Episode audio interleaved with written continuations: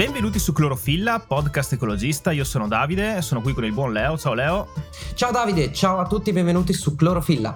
Oggi sono venuti a trovarci i ragazzi di Up to You.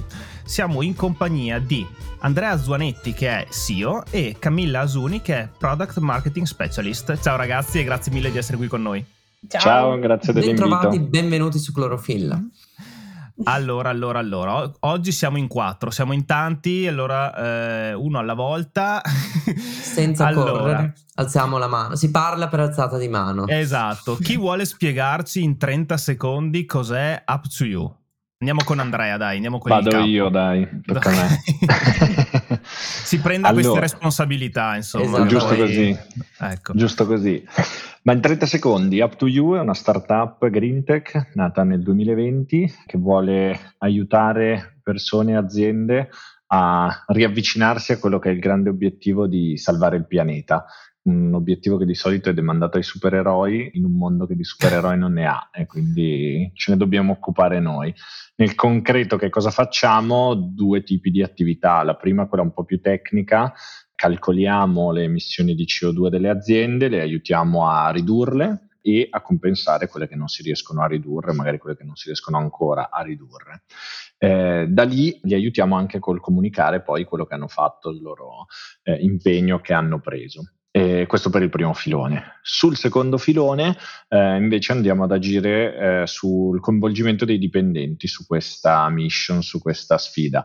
Quindi l'idea è quella di lanciare una, una sfida all'interno delle aziende, una competizione di sostenibilità all'interno dell'azienda dove i dipendenti si prendono parte a questa sfida compiendo delle missioni, quindi delle attività in ottica sostenibile. Mh, mm, nella, proprio nella quotidianità, eh, niente di, di, eccezionale da andare a lavoro eh, invece che in macchina, in bicicletta, con i mezzi, a ridurre le proprie emissioni digitali, a modificare un po' la propria dieta, le proprie abitudini alimentari in un'ottica più sostenibile, così facendo guadagnano punti che poi diventano premi, poi c'è la Bello. gamification che pervade tutto, Figata, sfide, veramente. classifiche. Mm-hmm.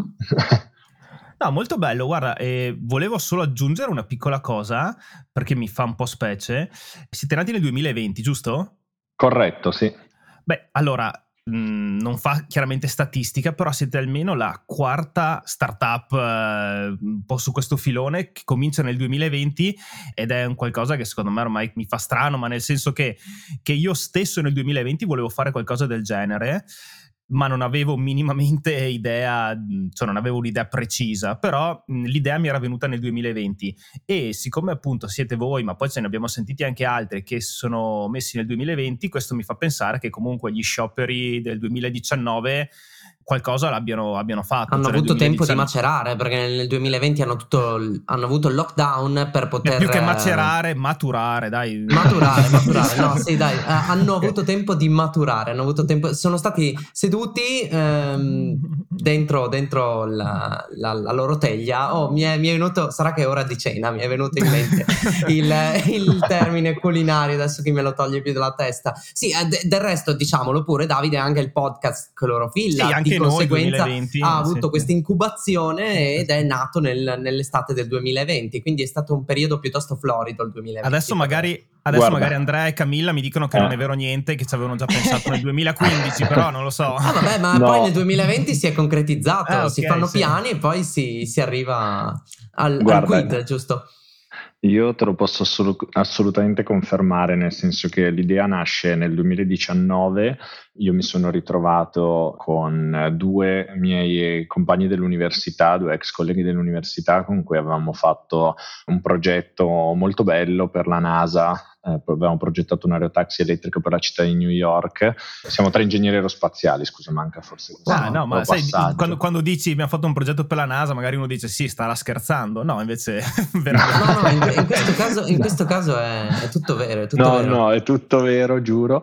Però niente, la cosa ovviamente era, era, un concorso per studenti dell'università, avevamo vinto, era stata una bellissima esperienza, però si era wow. chiusa lì. Dopo cinque anni ci siamo ritrovati e eh, diciamo il promotore era stato un po' io perché volevo fare fare qualcosa di nostro, quindi avevo voglia di fare qualcosa da un punto di vista imprenditoriale, ma soprattutto volevo che avesse un impatto. E devo dire la verità, non avevo una predilizione sulla tipologia di impact, cioè a me interessava, diciamo, svegliarmi la mattina, andare a lavoro e non pensare solo al profitto, ma avere anche un altro scopo. Però non avevo un, un'attenzione, diciamo, verticale specifica per i temi ambientali e devo dire che nel 2019 invece tutta questa attenzione mi ha generato consapevolezza ed è stato un po' il, diciamo, il motivo per cui poi eh, abbiamo scelto di agire su questo tema. Quindi credo che noi sicuramente eh, diciamo, rientriamo nella tua, nella tua analisi, è sicuramente, okay, sicuramente okay. molto corretta.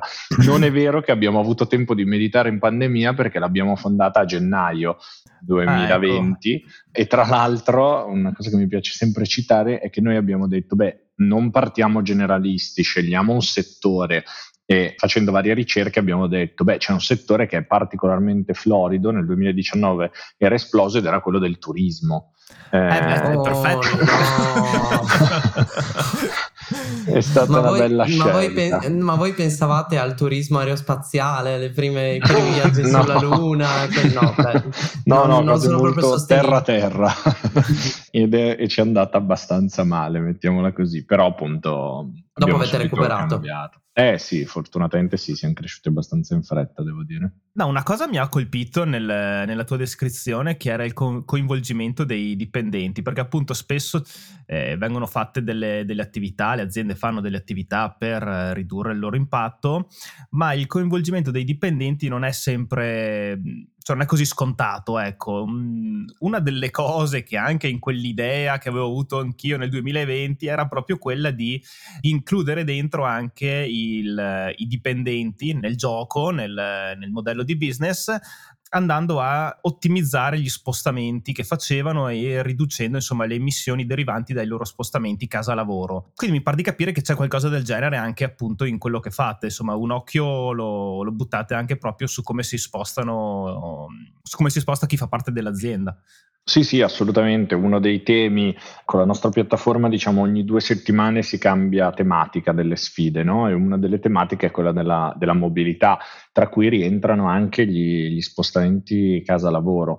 Tra l'altro, su questo abbiamo seguito, stato, c'è una casistica molto interessante di un'azienda, una delle prime su cui abbiamo lavorato e cosa è successo, diciamo, con questa azienda? Noi ci siamo chiesti, ok, bellissimo, noi facciamo questa sfida, no? E ti proponiamo di comportarti in un modo più sostenibile, eccetera. Ma questo poi è qualcosa che dura il tempo della sfida, quindi dura le otto settimane della sfida, o noi riusciamo veramente a modificare le abitudini? Perché se dura il tempo di una sfida è tutto molto bello, quanto inefficace perché non, sarà, non sono diciamo, le modifiche che durano due mesi, quelle che, che, faranno veramente la differenza. E siamo riusciti proprio nel, diciamo, col fatto di ripetere queste sfide nel tempo, quindi lungo più anni, siamo riusciti attraverso dei sondaggi a capire se, come, come sono cambiate le abitudini di spostamento e abbiamo visto che quelli che grazie alle nostre sfide hanno iniziato a muoversi verso il lavoro, andata e ritorno in maniera più sostenibile, quindi magari abbandonando l'auto privata e spostandosi con i mezzi pubblici o con la bicicletta o per chi non era possibile fare questo anche in carpooling, che è comunque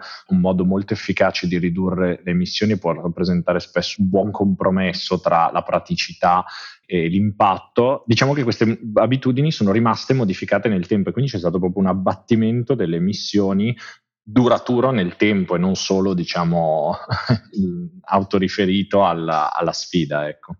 Sì, eh, più che una, una, vera e propria sfida, quello che volevo dire è che di fatto introducete quello che diventa una, una dieta, cioè è un po' come modificare le, le, abitudini alimentari, però le abitudini alimentari dire ok per un mese non mangio dolci, sì, però se dopo torni a mangiare dolci non... è più trovare un, un nuovo bilanciamento, giusto? Quindi non, non saprei, eh, più che una dieta, io adesso ho tutti i paragoni che sono legati al mondo della cucina per qualche motivo, però, però diventa, diventa inserire una serie di nuove abitudini, cambiare un po' filosofia di vita. Sì, su questo aggiungo anche una cosa, che tra l'altro questo prodotto Planet è un po' il primo su cui ho iniziato a lavorare quando sono entrata in Up to You.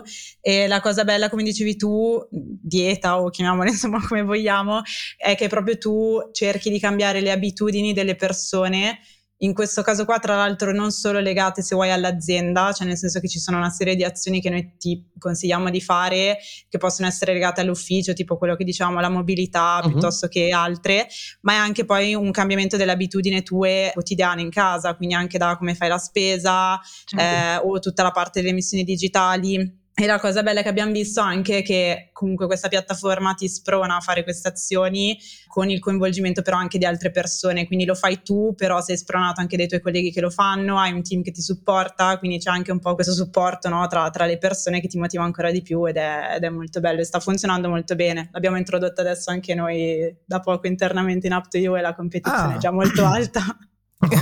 Oh. ma, ma, poi diventate anche, cioè il dipendente diventa anche un po' testimonial di questo, di questo approccio, immagino, no?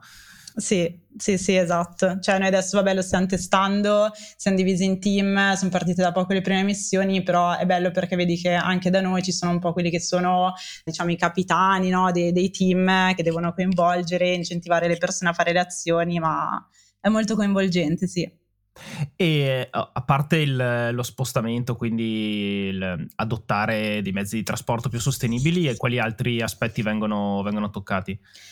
Allora, ci sono diversi filoni che ad esempio alcuni sono l'economia circolare, quindi da come ridurre il consumo di plastica, piuttosto che un altro tema che abbiamo scoperto tra l'altro essere tra i preferiti è quello sul tema delle emissioni digitali quindi consigli ad esempio su quanto impatta eh, l'invio di una mail piuttosto che le video call e quindi tra l'altro lì è bello perché facciamo sia azioni diciamo pratiche sia anche quiz informativi quindi ti diamo anche il dato diciamo concreto di quanto effettivamente può impattare l'invio di una mail. Oppure visto che eh, questa sera siamo molto tema food eh, c'è tutto il filone del, dello spreco alimentare quindi quali azioni fare per combattere lo spreco alimentare anche un, dei, dei, menu che, che, è possibile selezionare invece di fare, non lo so, sempre il menu tradizionale, ma anche esplorare diver, eh, diverse alternative e valutare la, la, possibilità di un impatto di un, eh, di un, certo prodotto portato a tavola, eh, esatto. immagino. Uh-huh. Sì, sì, cioè, tipo la, c'è una missione che si chiama proprio Chef per un giorno dove noi ti cioè ti consigliamo di cucinare dei pasti utilizzando però tutti gli alimenti che hai in frigo, da quelli scaduti che però sono ancora wow, buoni bello, da mangiare, bello, bello. piuttosto che il cibo avanzato il giorno prima, cose mm-hmm. di questo tipo. Quindi, Figo, ma eh, immagino che poi tutta questa mole di dati vada in qualche modo ad arricchire, non lo so, magari dei bilanci di sostenibilità, qualcosa del genere, aziendali? Uh, assolutamente sì, quando prima citavo il fatto di dare anche degli asset di comunicazione poi ai nostri, ai nostri clienti, noi li aiutiamo a uh, trasformare tutto quello che fanno in qualcosa di comunicabile, quindi poi valorizzarlo una volta che hai agito, okay. devi poterlo comunicare. Il bilancio di sostenibilità è uno degli strumenti, diciamo, che tra l'altro sta diventando obbligatorio sempre più, uh-huh. sempre uh-huh. per sempre più aziende, è uno strumento molto efficace per andare a riportare queste azioni e tutto quello che fai, sia come azione di coinvolgimento dei dipendenti, che è essa stessa un'azione di, di sostenibilità, sia l'impatto poi ambientale positivo che hai, è molto interessante riportarlo. Ma infatti, mh, avendo più o meno presente la struttura di un bilancio di sostenibilità, mi stavo proprio immaginando no, che parte dal fare una fotografia dei dipendenti che si muovevano tutti con eh, e via di tabelle di di dati arrivati poi dopo un anno a aver dimezzato, non lo so, gli spostamenti in auto e quindi l'equivalente di CO2, cioè tutti i ragionamenti di questo tipo possono essere fatti, adesso usiamo gli spostamenti, ma appunto ci sono il cibo, l'alimentazione, il tutta un'altra serie di fattori che poi possono andare effettivamente a, ad essere certificati da, da, questo documento o comunque poi tutti spezzettati e magari giostrati su una comunicazione più ad ampio respiro, immagino. Sì, assolutamente. Mm, diciamo, poi noi non ci occupiamo della, di redigere il bilancio di sostenibilità, però diamo diversi elementi per andarsi a, a incasellare in tutti, in tutti, gli elementi che hai toccato. Ecco. Eh, una cosa che volevo chiedervi è proprio a proposito dei, dei bilanci di sostenibilità che mm, insomma hai, hai, detto tu stesso che si va verso un obbligo sempre più diffuso. Vi inserite in un contesto normativo che in qualche modo vi, vi, vi sostiene? C'è qualcos'altro che le aziende sono sempre più chiamate a fare? Allora, eh, guarda, Purtroppo il contesto normativo è ancora molto irregolare e, devo dire la verità, abbastanza debole, eh, nel senso che eh, sono allo studio delle normative europee in questo senso, un pochino più stringenti anche e soprattutto sulle, sulle definizioni quindi carbon neutral, impatto zero, sì. quando lo posso dire, quando non lo posso dire, se le attività di riduzione sono effettivamente obbligatorie o no. Al momento diciamo che è, tutto, è quasi tutto demandato alla giurisprudenza, quindi poi alla comunicazione ingannevole, alla definizione. Eh, conseguente, non c'è un quadro di riferimento chiaro. Si sta chiarificando, devo dire la verità, in questo momento gli stimoli maggiori sono degli stimoli positivi che i nostri clienti o potenziali clienti hanno, nel senso che non ci sono degli obblighi particolari, parlavamo di quello del bilancio di sostenibilità, è l'unico, già diciamo in vigore e con una roadmap definita, ci sono molti incentivi positivi invece, a partire dalle banche che si stanno e tutti gli attori mhm. finanziari mm-hmm. in generale che si stanno muovendo per una forte predilizione del credito e dell'investimento in aziende che trattano i temi ESG, che ne sono consapevoli, anche se non hanno degli obblighi in merito eh, e che hanno un impatto positivo o che magari vogliono investire per migliorare il, il, proprio impatto. Quindi ci sono stimoli, diciamo, positivi di questo tipo e c'è uno stimolo molto forte, oltre a quello reputazionale più evidente, no? il ritorno in termini certo. di comunicazione e marketing, eh, e c'è uno stimolo molto forte in ambito eh, B2B perché le grandi aziende, le grandi corporate stanno mettendo grandissima pressione alla loro supply chain eh, mm. e quindi stanno mettendo criteri di sostenibilità, loro sì, obbligatori, ma a volte delle premialità, quindi ti pago di più se o ti preferisco in gara se, a volte proprio obbligatori, cioè non ti considero a meno che tu non calcoli le tue emissioni. Un po' come succede con, con, le ISO 9000, cioè con le certificazioni Corretto. di qualità. Esattamente okay. quello. Okay, okay. Ma questo non rischia, cioè il fatto che ci siano tutte queste normative estremamente stringenti messe giustamente in, in piedi, visto, visto, che il tempo corre in fretta, ma non rischia di tagliare fuori anche tutte le, le, le, le imprese che hanno minor possibilità di adeguarsi proprio per Sto parlando delle piccole e medie imprese italiane, anche le start-up in fondo. Ci sono delle agevolazioni per permettere di diluire la, la mole di normative alle quali è necessario aderire? Eh, oppure questa cosa sta già creando degli attriti? Ma allora, in questo momento, come dicevamo prima, gli obblighi normativi sono molto leggeri e non, non, stanno dal nostro punto di vista creando dei particolari attriti. Noi nasciamo esattamente per tutta quella primo filone, quello che eh, si chiama Neutral Company, mh, mm, noi nasciamo proprio con l'obiettivo di abilitare anche la piccola e media impresa ad agire, proprio perché la grande impresa si può permettere addirittura sì, esatto. di assumere no? persone che ne sanno. Sì, spe- specialisti CSR. che possano, esatto. possano presentare il prodotto finito già, già dipartimenti, uh-huh, consulenti, uh-huh. eccetera. Noi invece vogliamo abilitare anche la piccola e media impresa che, come dicevi tu prima, giustamente è, è diciamo, la, la, spina dorsale un po' de, dell'Italia, dell'economia italiana, a agire su questi temi, proprio perché la direzione è quella, non c'è diciamo, possibilità di, di, di tornare indietro e quindi le aziende si dovranno adeguare, anzi noi cerchiamo di trasformarla in un'opportunità, cioè non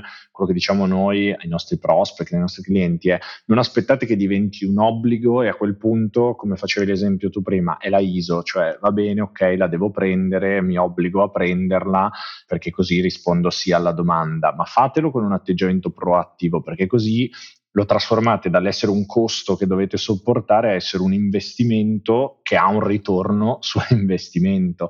Quindi cerchiamo un po' di ribaltare questo paradigma, di sviluppare delle soluzioni che avendo target piccola e media impresa sono in linea con i loro budget, detto proprio fuori dai denti molto, molto chiaramente, cioè non siamo la soluzione consulenziale da decine o centinaia di migliaia di euro, diamo delle piattaforme che automatizzando, che spiegano, perché poi l'altro grosso tema è che se tu sei una piccola e media impresa non ti puoi permettere spesso di avere dentro qualcuno che ha studiato questo linguaggio e lo parla. E quindi cerchiamo un po' di tradurre il tecnico, magari la richiesta tecnica che ti arriva, dammi evidenza delle tue emissioni di GHG di scopo 1 e 2 tu vai nel pallone. in realtà è una richiesta che se te la traduco, e noi con i nostri prodotti riusciamo a tradurtela in, ok, dimmi quanti dipendenti hai, dimmi quante sedi hai, dimmi, da, mandami il tuo contratto di fornitura di energia, guarda che riusciamo ad arrivarne a capo. Eh, è una bella sfida ovviamente, non è banale, però è la direzione un po' in cui certo, è richiesto certo. di andare. Posso chiederti cosa ti ha sorpreso da queste piccole e medie imprese e cosa invece secondo te manca ancora un po' per avviare un'evoluzione che vada verso uno sviluppo sostenibile, insomma, più accelerato rispetto a quello che c'è adesso? Allora, cosa mi ha sorpreso? Ma devo dire che imparano, forse sono stato fortunato io, ma imparano molto in fretta, nel senso che io mi aspettavo di trovare molta più, allora c'è molta poca consapevolezza no, su questi temi e questo è in linea con le aspettative, cioè molto, quando noi ci presentiamo molti pochi sanno di cosa stiamo parlando. Devo dire che investendo il giusto tempo nello spiegare le cose che facciamo, il perché è importante agire, sia da un punto di vista, eh, diciamo, etico di sopravvivenza di specie, ma anche da un punto di vista business, devo dire che sono, le aziende italiane sono secondo me mediamente, poi ci sono le eccezioni, però sono mediamente molto più smart e molto più in grado di recepire quel, i messaggi che gli, vengono, che gli, vengono, mandati rispetto a quello che era magari mio, le mie attese, il mio pregiudizio in questo caso, in questo caso negativo. Che cosa manca? Secondo me quello che citavamo un po' prima, cioè un framework eh, abbastanza normativo, abbastanza chiaro, cioè un po' una giungla di mm. eh, claim, di affermazioni che aziende di qualunque dimensione fanno eh, senza, diciamo, contraddittorio, senza eh, vincoli, quindi appunto dicevo prima carbon neutral, impatto zero addirittura, che se uno ci pensa bene è, è un claim molto forte, cioè ha mm, nessun sì, impatto sì, sì. su nessuna dire, delle direttrici della sostenibilità, Beh, è un claim bello forte, spenderselo così perché magari ho fatto solo un'attività di compensazione che per carità è importantissima, cioè la facciamo anche noi, quindi non è che voglio sminuirla, però da sola così, insomma, forse un po', un po azzardato, un po' temerario come approccio. Eh, manca però qualunque tipo di, di, disciplina e se guardi già solo senza andare lontano, oltre Alpe, eh, la, la normativa è molto più chiara e questo favorisce soprattutto chi lavora bene, perché una volta che tu hai un framework di riferimento chiaro, cioè in questo momento noi quando andiamo in giro a spiegare perché bisogna lavorare in un certo modo, boh, è un po' la mia parola contro quella di chi sostiene il contrario, no? E, mm, come fai a dire che sì, questi sì, ragazzi sì. di Up to You sono seri, sono affidabili, sì, hanno qualche cliente grosso, sì, hanno raccolto degli investimenti, ok, però ah, magari anche qualcun altro ha avuto dei risultati simili e predica il contrario. Manca questo, secondo me. Ma il framework deve venire dalla politica? È responsabilità della politica dare una direzione o chi per, cioè, dai legislatori, da, da, da, dove viene questa cornice di lettura che ci permette di, di, di fare le cose secondo, secondo, le regole e fare in modo che eh, le azioni delle aziende non siano semplicemente una marchetta, un bollino verde, emissioni zero e ormai tutti sembra sulla carta che facciano emissioni zero e poi in realtà, come dici tu, le, le cose sono diverse. Secondo me sì, secondo me deve venire dalla politica, eh, perché? Perché la comunità scientifica ha un ottimo consenso sul problema e un discreto consenso sulle soluzioni, però è un campo nuovo, è un campo in continua evoluzione, è un campo in cui eh, diciamo anche da un punto di vista scientifico vengono pubblicate molte cose diverse, quindi secondo me deve essere una scelta politica quella di dire ok, la linea che vogliamo tracciare è questa, perché ad oggi con le evidenze che abbiamo noi definiamo che devi fare questo, questo e quest'altro per definirti carbon neutral, questo, questo e quest'altro uh-huh. per definirti impatto zero. E sarà qualcosa che cambierà nel tempo inevitabilmente perché è un tema nuovo su cui proprio la consapevolezza e la conoscenza eh, dell'umanità avanza costantemente e quindi non può essere altro secondo me che una scelta politica perché mette insieme la scienza e la comunicazione, quindi sì, io mi aspetto che sia una visione politica, il più condivisa possibile a un livello più alto possibile proprio per creare diciamo, degli standard unici per tutti, uguali per tutti, penso a un mercato europeo, no? Eh, certo, per non creare certo. disuguaglianze, per minimizzarle, però sì, secondo me assolutamente sì. Poi noi, intendo gli attori magari un pochino più eh, scientifici, chi ha la conoscenza, chi ha anche le, le, società, le aziende, non solo la comunità scientifica, devono, essere, devono mettersi a supporto e devono aiutare i politici a fare la scelta migliore, però la scelta deve essere politica. Ok ragazzi, avete qualche film, libro, serie tv che vi sentite di consigliarci? Magari sia che vi hanno ispirato in quello che fate, sia che, non lo so, magari l'avete visto anche l'altro giorno L'altra sera, sì, qualcosa esatto. che, che, che, guida nelle vostre giornate. Di solito chiudiamo sempre la puntata con qualcosa di questo tipo. Allora, io in realtà forse sono un caso un po' anomalo, nel senso che lavorando nel marketing ho più che altro consigli, diciamo, da questo punto di vista. Vai, vai, e, sei, um, sei, una collega, dai. Esatto. Uno, uno, in particolare è un libro in realtà che si chiama Cash Advertising di Drew mm. Eric Whitman.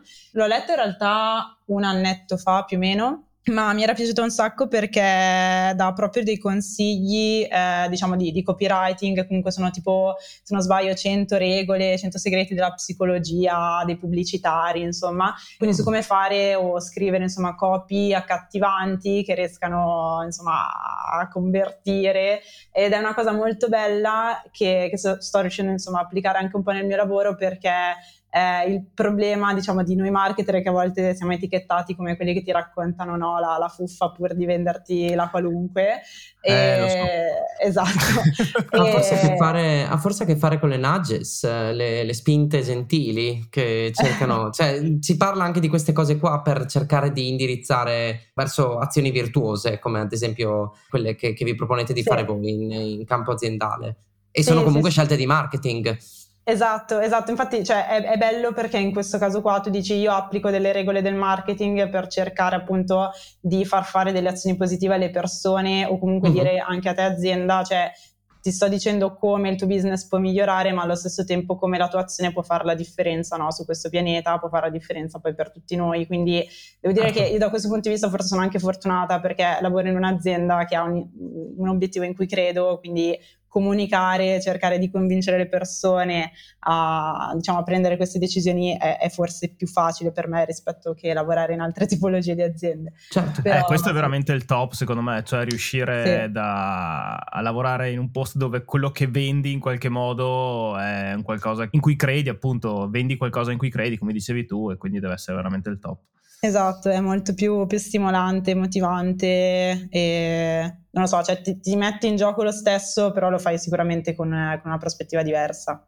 Poi insomma ci dicevi che, che, stai lavorando da remoto in un posticino niente male, quindi... sì, esatto, perché uno diciamo, dei vantaggi di lavorare in After You è anche quello di, di, essere molto flessibili sia a livello di orari che di appunto posti in cui lavorare. Io adesso sono a Fuerteventura, quindi come dire, diciamo che anche quando sei qua e vedi questi panorami, l'oceano, il deserto, dici no ok, bisogna lavorare come dire più sodo perché bisogna tenere... Eh, ma in realtà, in realtà è è, propedeutico appunto ad impegnarti di più perché dici no, devo, devo preservare tutta questa bellezza, non posso... Esatto. Ok, ok. Esatto, esatto, serve come stimolo, mettiamola così. Tu Andrea avevi qualcosa che, che ti sarebbe piaciuto consigliarci? Ma io in linea con, con quello che stavate dicendo, eh, il libro No Rules Rules di Netflix ovvero è un libro sulla cultura aziendale di Netflix che ho cercato di localizzare in Italia, di importare compatibilmente con la burocrazia italiana che non aiuta e spiega un po' come, diciamo, per costruire un'azienda, un, una possibile filosofia, non so se sia la migliore, è sicuramente quella che stiamo applicando in Up to You, è quella di mettere il minor numero possibile di regole e di dare la massima diciamo, libertà e flessibilità alle persone, spiegando bene quali sono gli obiettivi, quali sono i valori, quali sono le conseguenze del non comportarsi correttamente eh, e affidarsi, diciamo, allontanarsi il più possibile dal micromanagement e dal ingessamento del, dell'operatività, perché se riesci veramente ad assumere talenti, un po' la parola inflazionata talenti, però assumere persone veramente di valore, poi gli devi dare la massima libertà perché scarichino a terra questo, questo valore. E secondo me è una filosofia sicuramente molto interessante che sicuramente almeno fino ad oggi ha dato dei bei risultati, io sono molto soddisfatto e, e Camilla che ha Forteventura secondo me pure. però insomma la, la, la raccomando. No, bravi ragazzi, dai, facciamo il tifo per voi e complimenti. Grazie, grazie, grazie mille. È stato un vero piacere conoscervi e vi insomma, rinnoviamo un grande in bocca al lupo per tutti i vostri progetti. Grazie. Grazie mille, Porca grazie ragazzi, chi ci ha ascoltato. Chiamo per voi e ci vediamo alla prossima di nuovo, di nuovo qui. Ciao. Ciao. ciao a presto, ciao. Buona serata. Ciao. Ciao.